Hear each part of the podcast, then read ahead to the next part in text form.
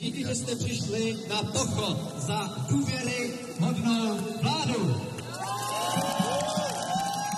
Proč jste přišel na náměstí dneska? Aby eh, ta vůle lidí potom, aby se z nějaká změna stala, byla slyšet. Když slyšíte některé politiky, tak eh, si říkáte, ten se s nás dělá opravdu legraci. V posledních dvou letech dokázali svolat desetitisíce lidí do ulic Prahy i menších měst po celé republice a přimět je otevřeně projevit politický názor.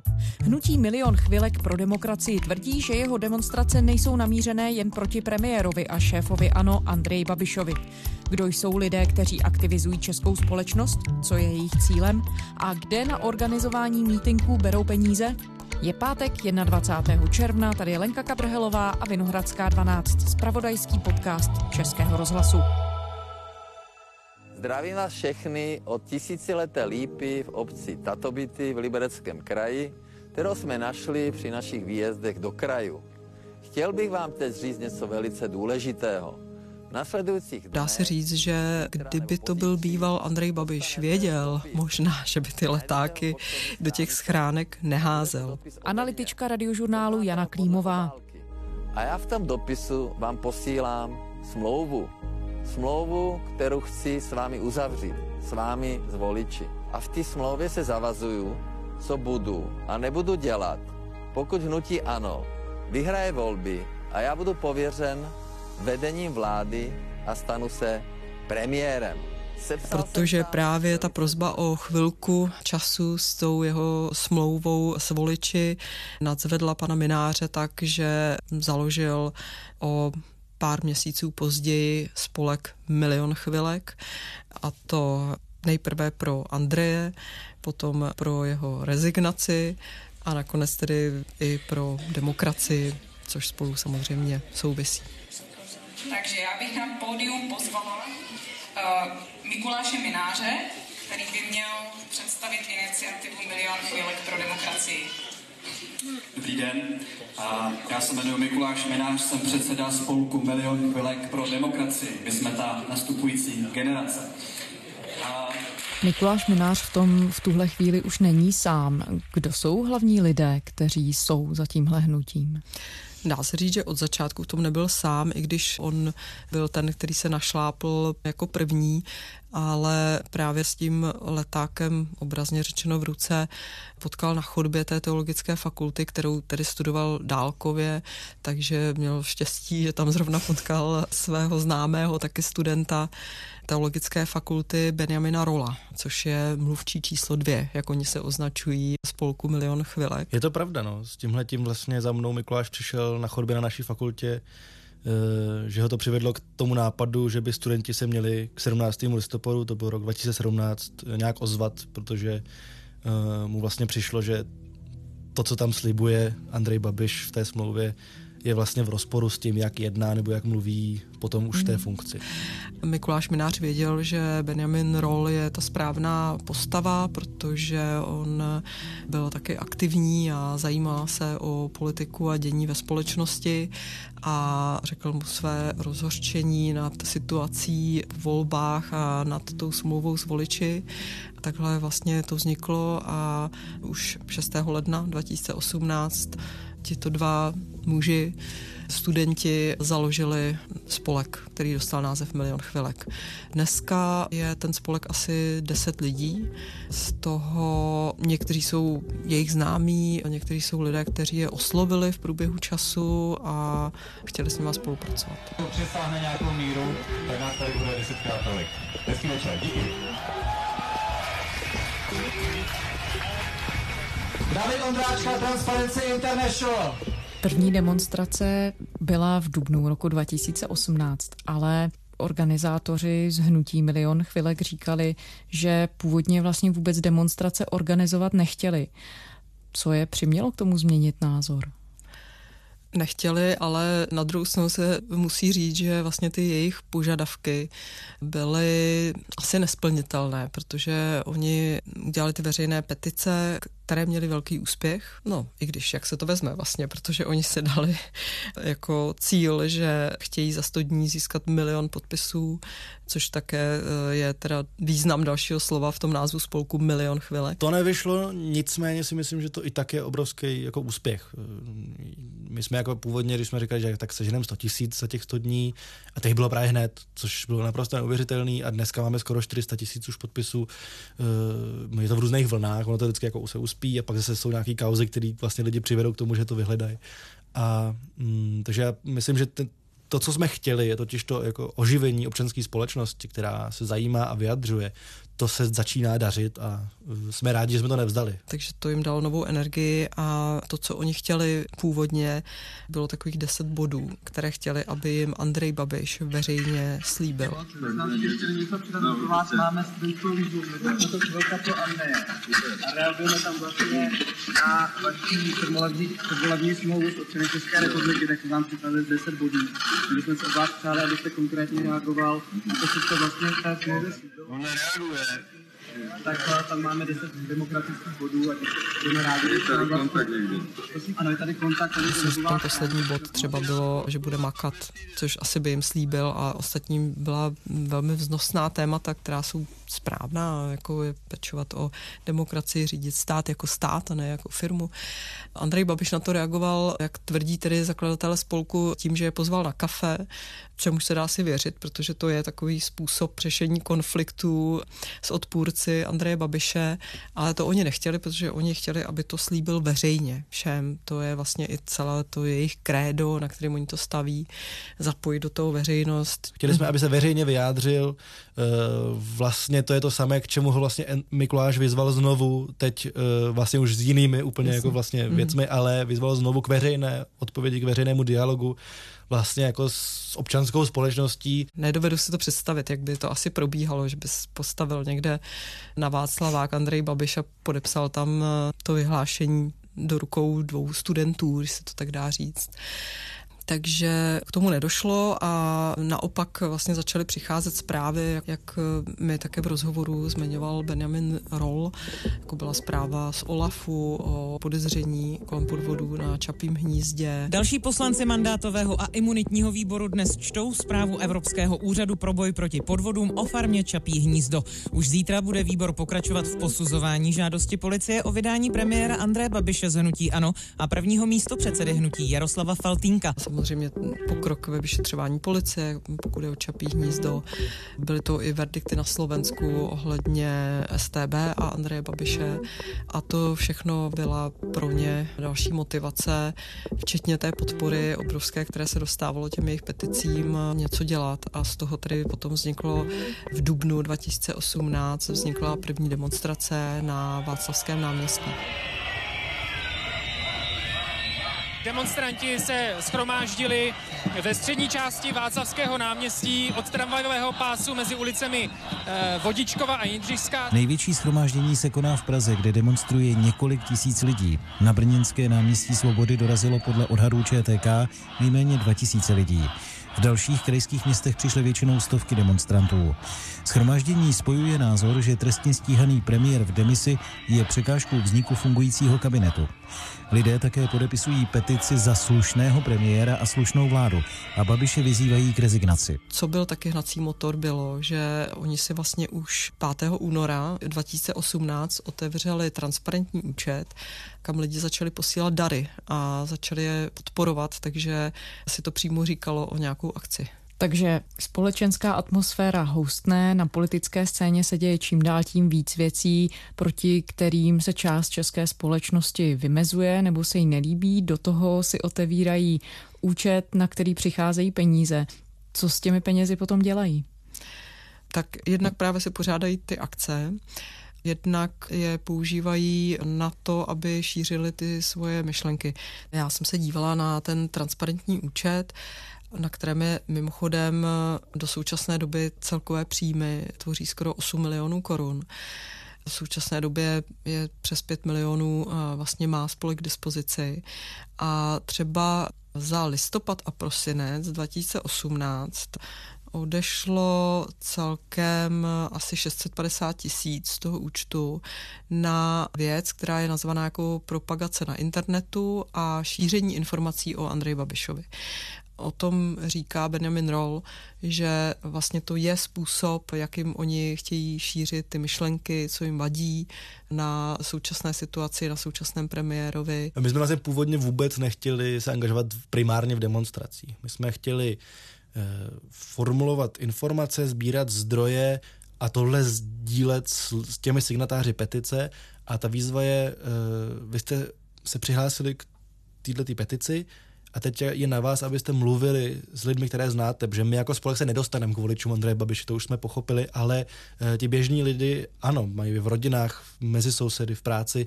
Je to strašně těžký, ale my právě si myslíme, že můžeme lidem nabídnout nějaký právě balík informací, jednoduše pojatých, třeba dělali jsme vlastně sérii videí, kde jsme vysvětlovali ty kauzy, a to byl ten původní záměr, šíření informací e, za účelem vlastně povzbuzení lidí k tomu, že se mohou vyjádřit, mohou mluvit, nemusí se ostýchat. E, vlastně překvap, mě to překvapilo, že lidi třeba na, e, v těch menších obcích se bojí vlastně vyjádřit veřejně svůj názor, protože vlastně všichni se znají. A to se teď podařilo třeba těma demonstracemi zbořit. Členové hnutí Milion chvilek tvrdí, že jsou nezávislí. Dá se vysledovat z toho účtu, kdo všechno jim přispívá. Je to skutečně pravda, když tohle tvrdí? Já osobně si myslím, že, že to je pravda, alespoň v této době. Jsou to malé dary a samozřejmě asi se nedá vysledovat, jestliže tam pošle Jan Novák tisíc korun, tak jestli se ve skutečnosti za tím Janem Novákem neskrývá někdo jiný. Oni tvrdí, že se to snaží u těch větších darů kontrolovat, kdo to je, ta osoba, která to tam posílá. A faktem je, že ty větší dary jsou už řádově kolem 10-20 tisíc. Já jsem tam našla největší dar 50 tisíc a ten poslední, který tam je v takovéto výši, tak je Asociace soukromých zemědělců České republiky, což nevypadá, že by to bylo nějak závadné. Takže rozhodně tam nenajdeme žádné fondy George Soroshe. Zmiňoval Benjamin Roll, jak to dělají čistě lidsky, jak se všechny tyhle věci naučili, jak spravovat takhle velké peníze, jak se organizovat, jakým způsobem oslovovat lidi. Já myslím, že tam hrajou roli dvě věci. Jednak prostě jejich povaha, jejich zázemí, oni jsou oba dva věřící, což tak trošku naznačuje teologická fakulta. Benjamin Roll sám říká, že jeho cíl je být evangelický farář. Jeho zázemí je, nebo rodinné zázemí v minulosti se prolínalo s dizentem a tím evangelickým prostředím. Jsem věřící evangelík, a vnímám zodpovědnost právě z tohohle důvodu za, za to okolí svoje a vlastně i ta tradice evangelická mě k tomu trošku vede. Vlastně právě řada chartistů vlastně překvapivě k tomu poměru mezi občany, eh, jaký mají evangelici maličký zastání, tak vlastně řada farářů byla mezi chartisty, eh, nebo právě Palach nebo Horáková vlastně byli z té církve, byť třeba ne tak praktikující pravidelně nebo aktivně, ale vlastně ty hodnoty přítomné byly. A eh, ten étos vlastně mě nějak nese a ta část církve, která právě byla spíš jako v dizentu, tak je pro mě hodně určující. Což si myslím, že je půda pro to být aktivní, mít schopnost takových těch názorů vidět a pojmenovat věc, která se mi nelíbí a na druhé straně věc, kterou chci jasně a naprosto sebevědomně. A myslím si, že i podobný typ je Mikuláš Minář, který kromě té víry ještě působil ve skautu, což je podobné podhoubí pro ten boj za pravdu, spravedlnost. Takže já si myslím, že oni prostě jsou v tomhle pro spousta lidí uvěřitelní.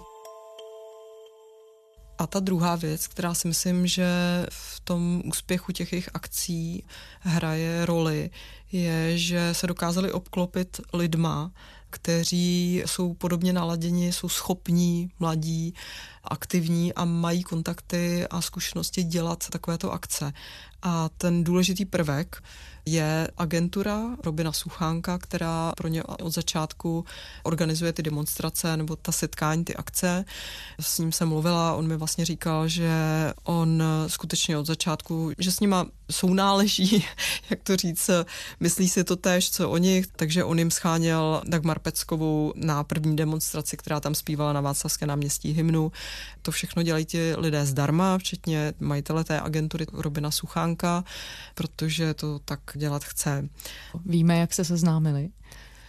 Seznámili se přes společnou známou, alespoň takhle mi to vyprávěl Robin Suchánek, která se předtím podílela na akcích společně to dáme, což byly akce pro kandidáta na prezidenta Jiřího Drahuše.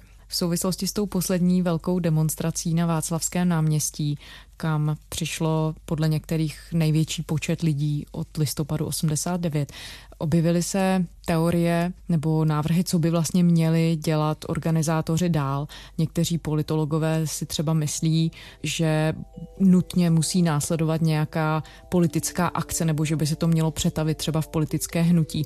Co na to říkají lidé z milionu chvilek?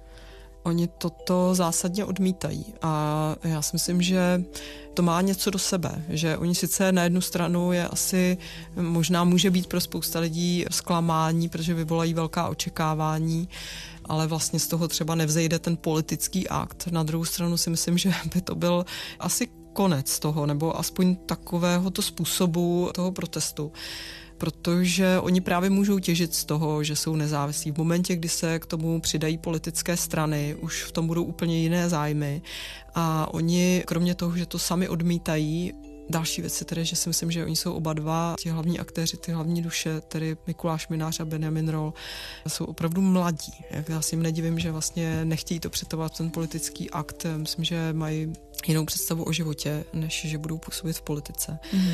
To je jedna věc, že si myslím, že oni opravdu jim jde o ty otázky společnosti a demokracie a dobré budoucnosti. A co to ještě podporuje, jako to, že asi to myslí vážně, je, že třeba když jsem mluvila s Benjaminem Rolem právě i o tom financování spolku, jestli nemají obavy, že jim tam někdo pošle něco, aby je diskreditoval, jak to hmm. vlastně kontrolují, tak v téhle souvislosti on zmiňoval jednu věc, že zatím vraceli jeden dar, a to z důvodu, že jim to tam poslala nějaká veřejně známá osoba, která jako se nějak angažovala a oni nechtěli být s někým spojeni. Nechtěl říct, kdo to byl tedy, právě protože s ním nechtějí tedy být spojeni, tak bych řekla, že to asi je, že se to dá považovat za důkaz toho, že nechtějí jít cestou nějaké politické akce.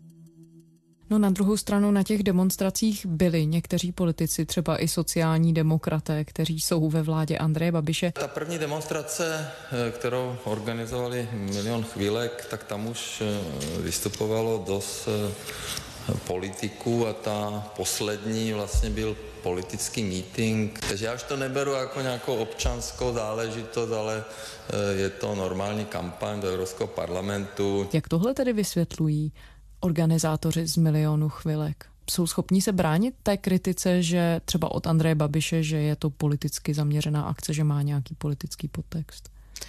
Jedna věc je, jestli máte na demonstrace mluvčí, převážně z opozice, byl tam jeden, já tedy nevím, jestli jich bylo víc, ale já vím akorát o panu Dolínkovi hmm.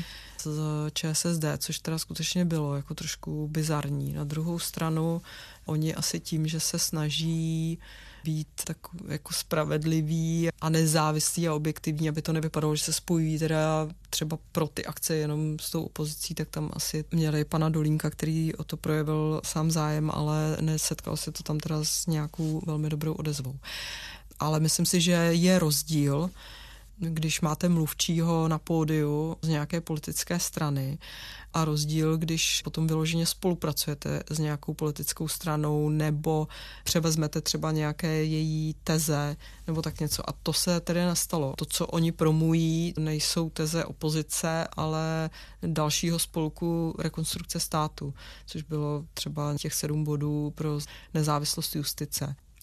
Milionu chvilek se povedlo přivést do ulic tolik lidí i v malých městech. Dá se tedy říct, že tenhle jejich základní cíl oživit občanskou společnost se vlastně podařilo naplnit? Určitě se jim podařilo aktivizovat lidi, aby šli třeba veřejně říct svůj názor nebo že se jim něco nelíbí.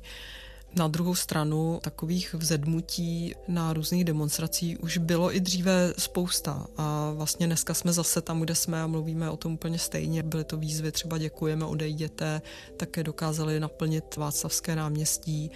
A myslím si, že spousta lidí se k tomu přidává i proto, že se jim líbí být součástí něčeho protestního, takže tohle určitě v tom hraje i roli, ale to, že vytáhli lidi, především jedna věc je samozřejmě Praha, ale druhá věc v takových těch vesnicích, že teda jdou před obecní úřad a řeknu, co si myslí, tak proč ne, to je vlastně docela pěkný.